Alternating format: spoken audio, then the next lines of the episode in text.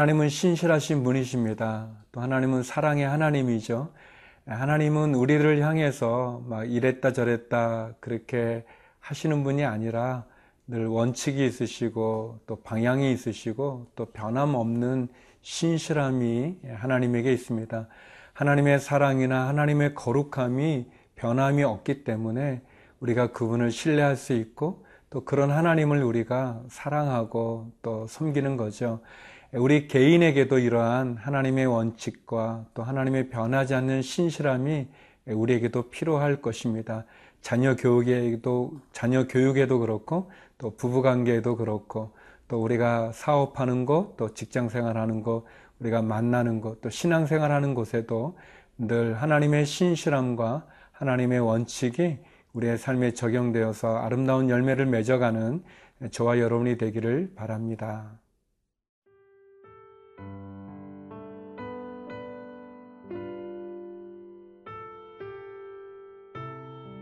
민수기 이십육 장 오십이 절에서 육십오 절 말씀입니다. 여호와께서 모세에게 말씀하여 이르시되 이 명수대로 땅을 나눠주어 기업을 삼게 하라. 수가 많은 자에게는 기업을 많이 줄 것이요 수가 적은 자에게는 기업을 적게 줄 것이니 그들이 계수된 수대로 각기 기업을 주되 오직 그 땅을 제비 뽑아 나누어 그들의 조상 지파의 이름을 따라 얻게 할지니라. 그 다소를 막론하고 그들의 기업을 제비 뽑아 나눌지니라. 레위인으로 계수된 자들의 종족들은 이러하니 게르손에게서 난 게르손 종족과 고핫에게서 난 고핫 종족과 무라리에게서 난 무라리 종족이며 레위 종족들은 이러하니 림리 종족과 헤브론 종족과 말리 종족과 무시 종족과 고라 종족이라. 고핫은 아므람을 낳았으며 아므람의 처의 이름은 요게벳이니 레위의 딸이요 애굽에서 레위에게서 난 자라. 그가 아므람에게서 아론과 모세와 그의 누이 미리암을 낳았고 아론에게서는 나답과 아비후와 엘르아살과 이다말이 났더니 나답과 아비후는 다른 불을 여호와 앞에 들이다가 죽었더라. 일 개월 이상으로 계수된 레위인의 모든 남자는 이만 삼천 명이었더라. 그들은 이스라엘 자손 중 계수에 들지 아니하였으니 이는 이스라엘 자손 중에서 그들에게 준 기업이 없음이었더라. 이는 모세와 제사장 엘르아살이 계수한 자라. 그들이 여리고 맞은편 요단과 모압 평지에서 이스라엘 자손을 계수한 중에는 모세와 제사장 아론이 시내 광야에서 계수한 이스라엘 자손은 한 사람도 들지 못하였으니 이는 여호와께서 그들에게 대하여 말씀하시기를 그들이 반드시 광야에서 죽으리라 하셨습니다. 이러므로 여분네의 아들 갈렙과 눈의 아들 여호수아 외에는 한 사람도 남지 아니하였더라. 하나님께서는 모세를 통해서 이 차 인구조사를 하게 하셨습니다. 그리고 오늘 본문에서는 이스라엘 백성들이 가나안 땅에 들어갔을 때 땅을 어떻게 분배해야 되는지에 대한 원칙을 하나님 말씀해 주고 계십니다. 오십사 절, 오십오 절인데요. 수가 많은 자에게는 기업을 많이 줄 것이요 수가 적은 자에게는 기업을 적게 줄 것이니 그들이 계수된 수대로 각기 기업을 주되 오직 그 땅을 제비 뽑아 나누어 그들의 조상 지파의 이름을 따라 얻게 할지니라. 참 하나님 너무 재밌는 분이시죠. 예.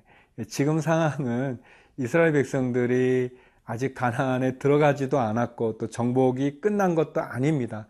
그런데 하나님 먼저 그들에게 너희가 가나안 땅에 들어가게 됐을 때 그 땅 분배를 어떻게 해야 되는지에 대한 원칙과 내용을 말씀해 주시는 거죠. 왜냐하면 하나님 우리의 눈으로 보기에는 아직 정복되지 않았고 또 정복되지 않았기 때문에 그것이 우리의 것이 아니라고 생각하지만 하나님은 이미 이스라엘 백성들에게 또 아브라함에게 그 가나안 땅을 주기로 약속을 하셨고 약속하셨기 때문에 신실하신 하나님은 이미 그 땅이 이스라엘 백성들에게 주어진 것으로 보고 땅 분배에 대한 원칙을 말씀해 주시는 거죠. 이것이 비전이고 이것이 믿음이죠. 하나님이 우리에게 약속해 주신 것, 우리의 눈으로는 우리가 잡지 않고 또 갖지 않았기 때문에 우리의 것이 아닌 것 같아 보일지라도 하나님이 약속하셨다면 하나님 그것을 실행하실 것입니다. 지키시는 분이십니다. 그러므로 우리가 꿈을 가지고 비전을 가지고 믿음을 가지고 하나님의 약속을 바라보며 살아가는 게 중요합니다.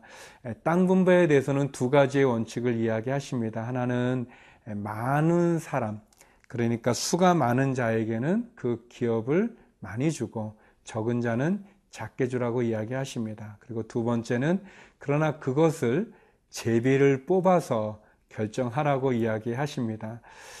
참, 참 중요한 내용이죠. 하나님이 이스라엘 백성들의 땅 분배를 그냥 기분 내키는 대로 뭐 너 가져라 여기 가져라 막 그렇게 뭐 줬다 뺏었다 뭐 옮겼다 막 그렇게 하는 게 아니라 하나님께서 원칙을 가지시고 그것 그 원칙대로 실행하시는 것을 보게 됩니다.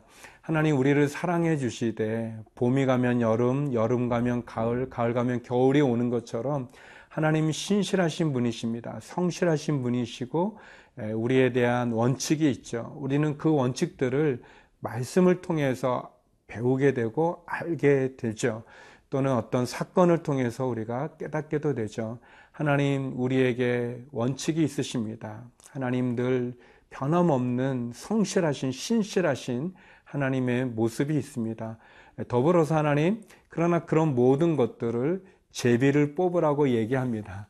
제비를 뽑는다는 것은 하나님께 맡긴다는 의미가 있죠. 우리가 최선을 다할 필요가 있죠. 우리의 어떤 철학이 필요하고 또 가치관, 세계관, 어떻게 보면 우리의 원칙이라고 말할 수 있는 그런 것이 필요하죠. 우리가 최선을 다해서 우리에게 주어진 그 삶의 원칙을 가지고 세계관을 가지고 또 신앙관을 가지고 가치관을 가지고 살아가되 그러나 그런 모든 것을 하나님의 손에 의탁하는 제비 뽑는 것처럼 하나님께 의탁하는 것이 필요합니다. 내가 최선을 다하지만 그러나 그 결과는 하나님께 올려드릴 수 있는 그 영광은 하나님께 돌려드릴 수 있는 그런 우리의 신앙의 자세가 필요합니다.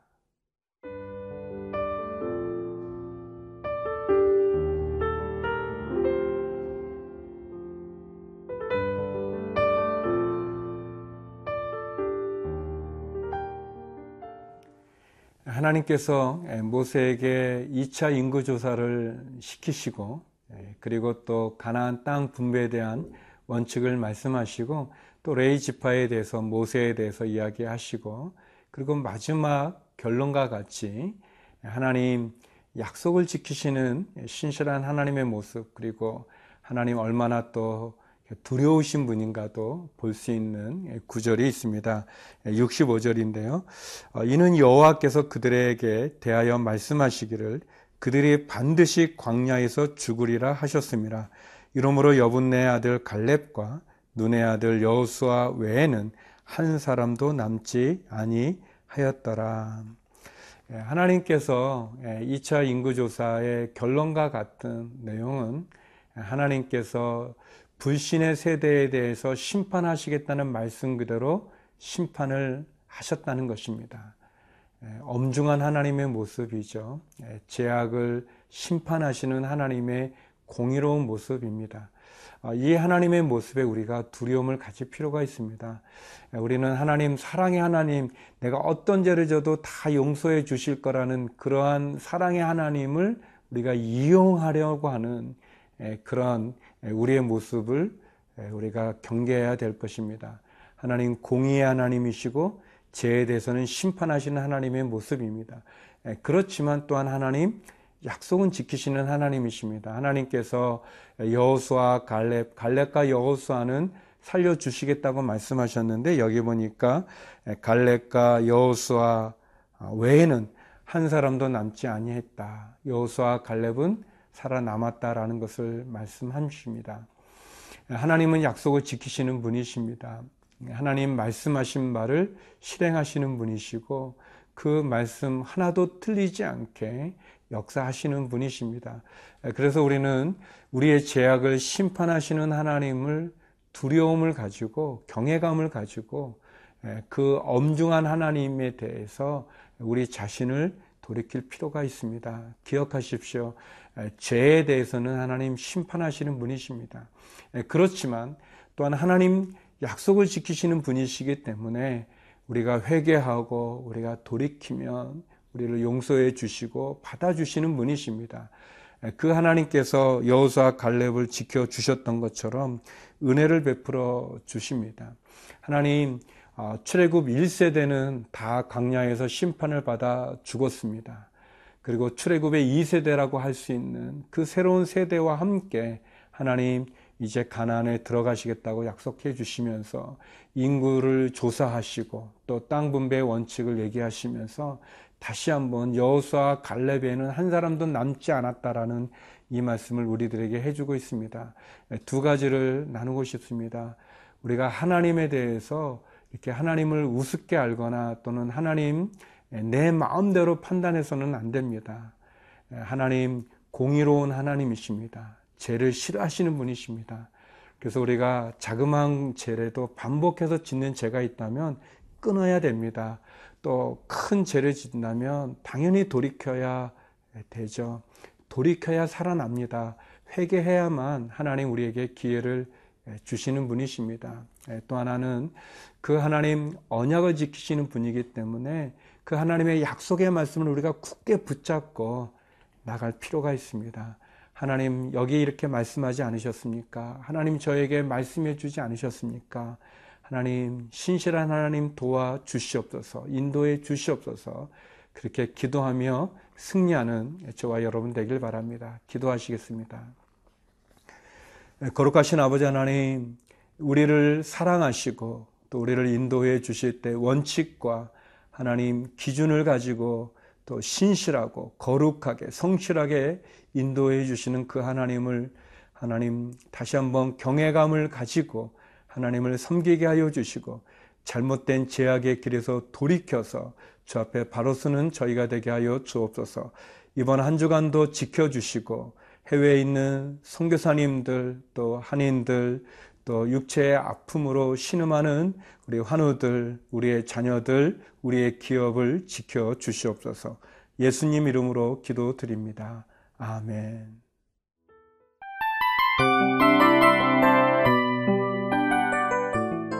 이 프로그램은 청취자 여러분의 소중한 후원으로 제작됩니다.